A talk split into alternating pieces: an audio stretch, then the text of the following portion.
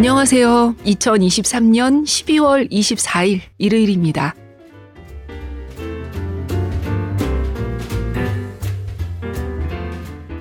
북적북적 405회 어서 오세요. 저는 조지연 기자입니다. 오늘은 크리스마스 이브네요. 성탄의 기쁨이 가득한 하루 보내고 계시죠?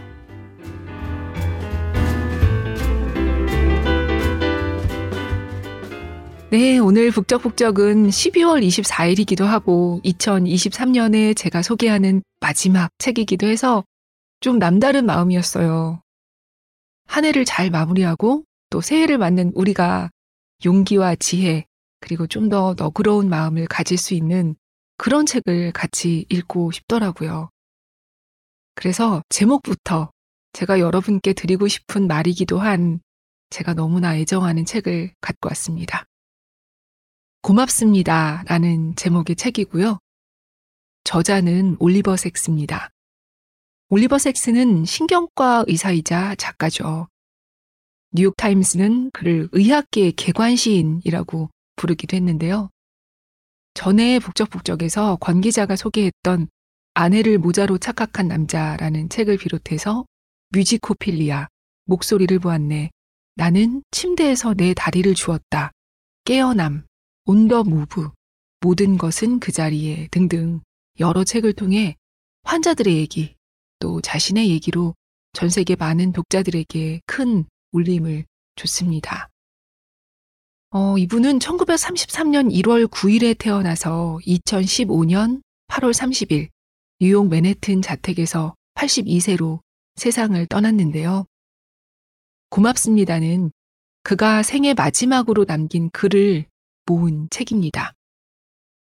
올리버 섹스는 2005년에 진단받았던 안구 흑색종이라는 희귀암이 2013년에 간으로 전이됐다는 사실을 알게 되어 그 생애 마지막 시간을 보내면서 쓴 글 중에서 네 편을 묶은 책이 바로 고맙습니다입니다. 영어판은 2015년에 출간됐고 한국어 번역본은 알마 출판사에서 2016년 5월에 나왔어요. 올해로 벌써 7년이 됐으니까 그 사이에 읽으신 분들도 꽤 계시겠죠.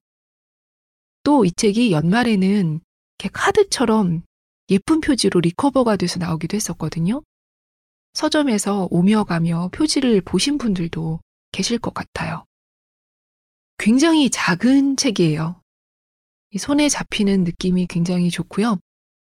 수첩 정도 크기밖에 되지 않습니다. 전체 페이지가 옮기니 말까지 포함해서 62쪽밖에 안 돼요.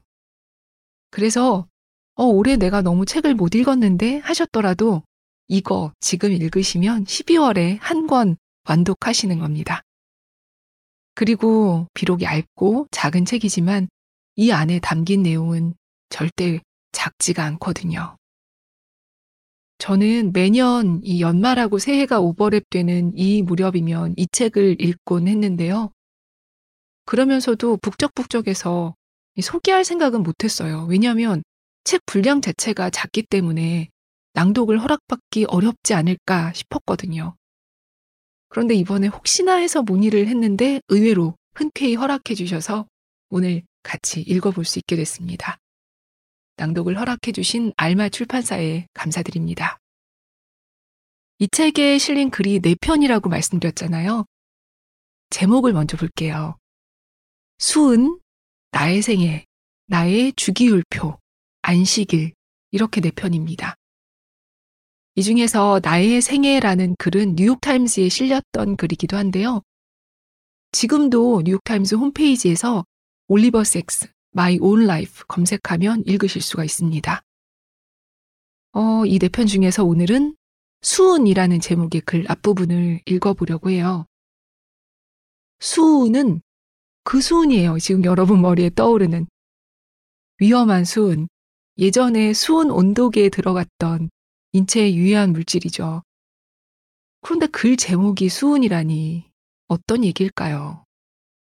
힌트를 드리자면 올리버 섹스는 원소 주기율표를 굉장히 사랑한 사람이었습니다.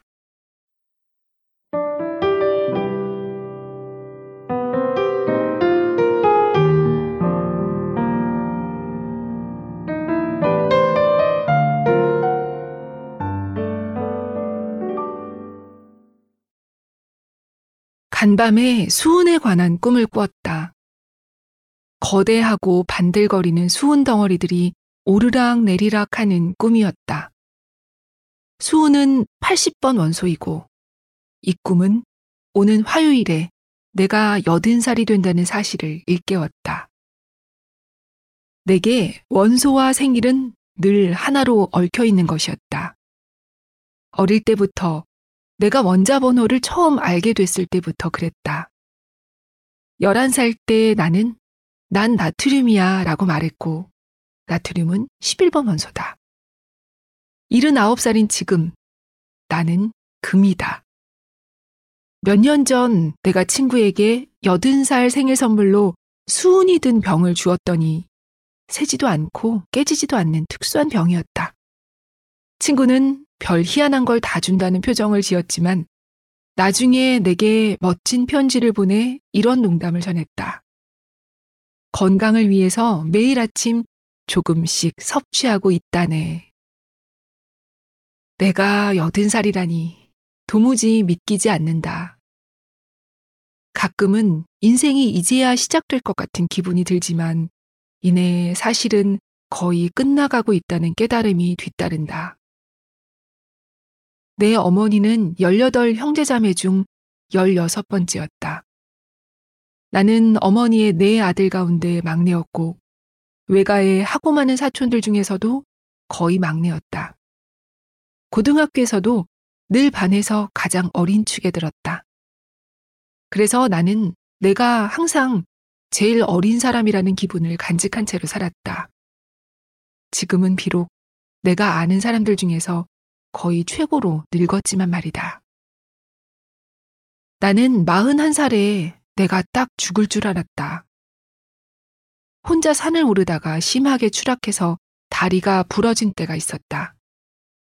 나는 스스로 할 수 있는 만큼 다리에 부목을 댄 뒤 팔로 몸을 떠받치면서 꿈지럭꿈지럭 산을 기어 내려가기 시작했다. 이어진 기나긴 시간 동안 내 머릿속에는 온갖 기억이 엄습해왔다. 좋은 기억도 있고 나쁜 기억도 있었지만 대부분 감사하고픈 기억들이었다. 내가 남들로부터 받은 것에 대한 감사, 그리고 내가 조금이라도 돌려줄 수 있었다는 데 대한 감사. 나는 바로 전해에 깨어남을 출간했었다. 여든이 다 되어 내과적 질병과 외과적 문제까지 잔뜩 껴안곤 있어도 거동을 못할 만한 불편은 하나도 없는 지금 나는 살아있어 다행이라는 기분이 든다. 날씨가 완벽한 날에는 가끔 안 죽고 살아있는 게 기뻐 하는 말도 튀어나온다. 이것은 내가 친구에게 전해 들었던 어떤 이야기와는 정반대 상황이다. 친구는 어느 완벽한 봄날 아침 파리에서 사뮤엘 베케트와 함께 걷다가 그에게 이렇게 말했다고 한다.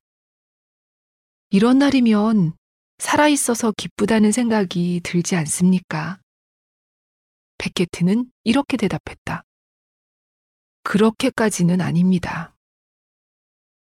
나는 많은 것을 경험한 것이 멋진 경험도 끔찍한 경험도 감사하고 책 10여 권을 쓴 것, 친구와 동료와 독자로부터 셀 수 없이 많은 편지를 받은 것, 너세니얼 후손이 말했듯 세상과의 교제를 즐길 수 있었던 것이 그저 감사하다. 아쉬운 점은 너무 많은 시간을 낭비했다는, 그리고 지금도 낭비하고 있다는 사실이다. 여든 살이 되고서도 스무 살 때와 마찬가지로 지독하게 수줍음을 탄다는 것도 아쉽다. 모국어 외에는 다른 언어를 할 줄 모른다는 게 아쉽고, 응당 그랬어야 했건만 다른 문화들을 좀 더 폭넓게 여행하고 경험하지 않았다는 점도 아쉽다.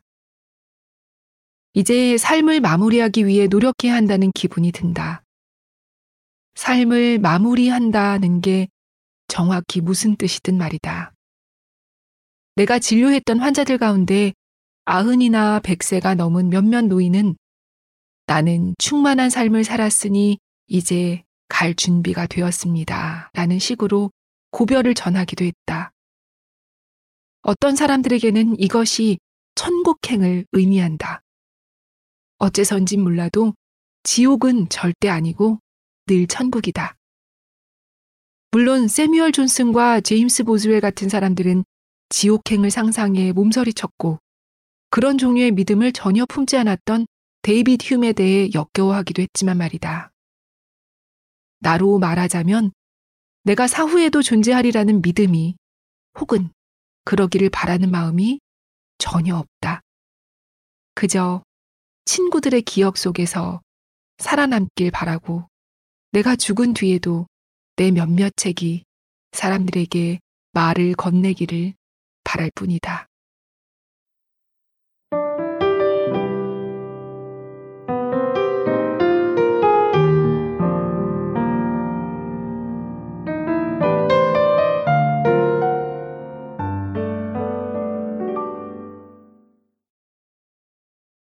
워낙 책이 얇기 때문에 오늘 요만큼만 읽을게요. 지금 들으신 이 글 수우는 나는 여든 살이 되는 것이 기대된다 라는 문장으로 끝을 맺습니다. 원자 번호 80번이 수은이었군요. 이제 제가 왜 12월 말에 이 책을 같이 읽고 싶어 했는지 여러분도 아실 것 같아요.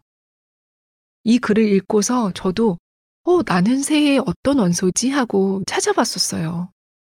어떨 땐 이름도 처음 들어보는 낯선 원소일 때도 있지만 그것마저도 굉장히 친근하게 느껴지고 꼭 이 타로점 보는 것처럼 그 원소의 특징에 밀어서 새해 운세를 점쳐보기도 하고 새해 다짐을 해보기도 하고 그랬거든요. 그래서 이번에도 2024년도 찾아봤지요. 내년에 저는 은입니다. 음, 뭔가 금보다도 더 매력적인 것 같아서 흡족한데요. 새해 왠지 기분이 좋습니다. 또 몇 해 전에는 로디움이라는 히토류였는데요. 그때도 그 흔하지 않지만 소중한 원소인 것 같아서 기분이 좋더라고요. 여러분도 궁금하시죠? 이거 듣고 나서 한번 찾아보세요. 물론 나이 계산이 지난해부터, 아, 올해부터죠. 만 나이로 바뀌긴 했지만 그래도 여전히 저는 새해가 되면 이렇게 다 같이 한 살을 먹는 게 아직은 익숙합니다. 그리고 이 책 덕분에 이렇게 주기율표와 원자번호와 연결해서 생각해 보니까 왠지 더 신나고 좀 기대되기도 하고요. 게다가 나이에 숫자 하나가 더해지는 게 또 한 해를 어쨌든 우리가 무사히 보냈다는 인생의 매듭처럼 느껴져서 싫지만은 않습니다. 어쩌면 저절로 먹는 게 나이 같기도 하지만 우리가 언제까지 내년이라는 걸 맞을 수 있는 건 아니니까요. 이 글 수훈의 그 오늘 읽지 않은 뒷부분까지 읽으시면 나이 들고 노쇠해지는 것에 대한 공포가 조금 줄어들기도 하는 것 같아요. 새해를 맞는 용기도 조금 생겨나고요. 어, 수은 이 글을 읽기 전에 제가 올리버 섹스가 주기율표를 사랑한 사람이었다고 말씀드렸는데요. 이분의 다른 책에 보면 주기율표에 압도됐던 어린 시절의 기억이 나오거든요. 이 모든 것은 그 자리에 라는 책에 이런 얘기가 있어요. 어린 시절 어머니가 올리버 섹스를 과학박물관에 종종 데려갔다고 해요. 이 올리버 섹스의 외할아버지도 과학자였는데요. 그런 분위기가 이 집안 전체에 있었나 봐요. 그런데 그 과학박물관 5층에서 주기율표라는 것을 처음 발견한 거죠. 그 당시 주기율표는 그 벽 전체에 직육면체 블록으로 돼 있었다고 해요. 그래서 그 블록 각 한 칸마다 원소 이름이 적혀 있고 그 원소가 상온에서 존재하는 원소일 경우에는 그 안에 그 원소도 실제로 들어 있었다고 해요. 그걸 본 10살의 올리버 섹스는 아, 이것이야말로 우주의 기본이 모여 있는 소우주 같다. 이렇게 느꼈습니다. 아름답다는 느낌에 압도됐다고 해요. 그 압도적인 느낌은 그 후 평생 그를 떠나지 않았다고 합니다. 나의 신념과 삶의 원형은 그 순간 정해졌다. 라고 회고할 정도였으니까요. 오늘 이 소개하고 있는 책 고맙습니다의 세 번째 글 제목이 나의 주기율표인 것도 우연이 아닌 것 같습니다. 이 나의 주기율표도 한 사람의 인생이 응축돼 있는 글이라서 오늘 이걸 읽을까 싶기도 했는데 그래도 이 책의 제목에 등장하는 그런 부분을 읽어야 하지 않을까 싶어서 예, 감사에 대한 부분을 골랐고요. 이번에는 나의 생애라는 제목의 글 중에서 제일 마지막 부분을 함께 읽어보겠습니다.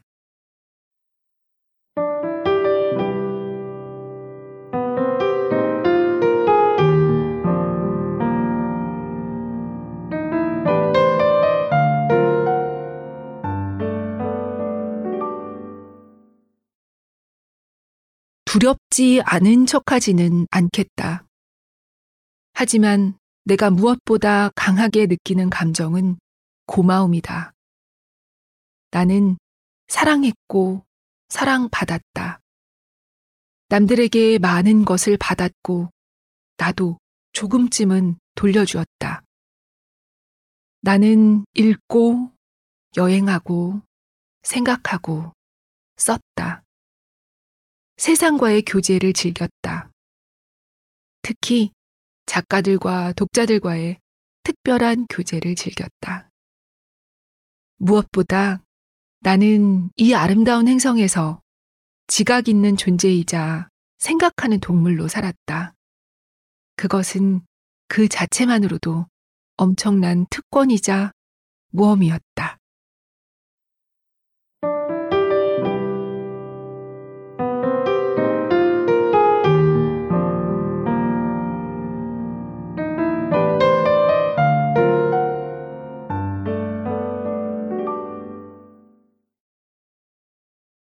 이 부분은 언제나 뭉클해요. 삶의 특권이자 모험. 아, 나도 이걸 누리고 있구나 싶어집니다. 특권이 특권인지 모르고 또 모험이 무서워서 동굴 속에 웅크리고 있을 게 아니라 마음껏 누려야 하는 거구나 하고 말입니다. 이 글에서 저자는 이 삶에 대한 초연함, 이제 내가 곧 이 삶을 마무리한다는 걸 알고 난 뒤에 갖는 그 초연한 태도에 대해서 쓰고 있어요. 저는 이걸 읽으면서 삶의 그 명확한 유한성, 누구나 끝이 있다는 걸 다시 한번 자각하게 되더라고요. 우리는 그걸 대부분 잊고 삶이 마치 계속될 것처럼 착각해서 굉장한 욕심을 부리기도 하고 또 더 지혜로울 수 있는 여지를 차단해 버리기도 하잖아요. 유한하다는 관점에서 보면 조금 더 초연할 수 있고 이 초연하다는 게 포기나 냉소가 아니라 바로 지금 여기에 좀 더 집중하고 감사할 수 있게 되는 그런 건데 말이죠.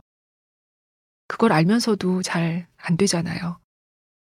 어, 이 글에 그런 표현이 있어요. 초점과 시각이 명료해진 것을 느낀다. 라고요. 이 책을 읽으면서 우리가 그 드론을 띄워서 부감 찍는 것처럼 나를 좀 넓은 시각에서 바라볼 수 있게 되지 않나 싶습니다. 죽음을 앞두고 썼지만 어둡기보다는 온화한 책. 또 매년 다시 읽어도 그 나이의 나만큼 새롭게 읽을 수 있는 책. 오늘 함께 읽어본 책 고맙습니다 였습니다. 이 연말에 읽기도 좋고 또 아름다운 책이어서 선물하기에도 좋은 책이 아닐까 싶어요. 오늘도 들어주셔서 감사합니다. 어, 그리고 오늘은 드릴 말씀도 있어요. 제가 지난주에 이 책을 섭외할 때만 해도 괜찮았는데 갑자기 허리가 너무 많이 아파져가지고 지금 심신미약 상태에 빠졌습니다. 앉아 있는 게 아주 고문처럼 괴로운 그런 상황인데요. 그래서 제가 지금 그 본래 업무만 하기에도 굉장히 버거운 상황이 돼서 업무 시간 외에 하는 이 북적북적을 회복될 때까지 잠시 쉴 수밖에 없게 됐습니다. 어, 제 목표는 학생들이 새 학기 시작하는 것처럼 3월에는 돌아오는 건데요. 새 봄에 새로운 마음으로 뵐 수 있기를 바랍니다. 갑자기 자리를 비우게 돼서 너무 죄송하고요. 여러분도 건강 잃지 마시기 바랍니다. 그동안 늘 응원해 주시고 또 어딘가에서 듣고 계셔 주셔서 감사합니다. 메리 크리스마스예요. 새해 복 많이 받으십시오.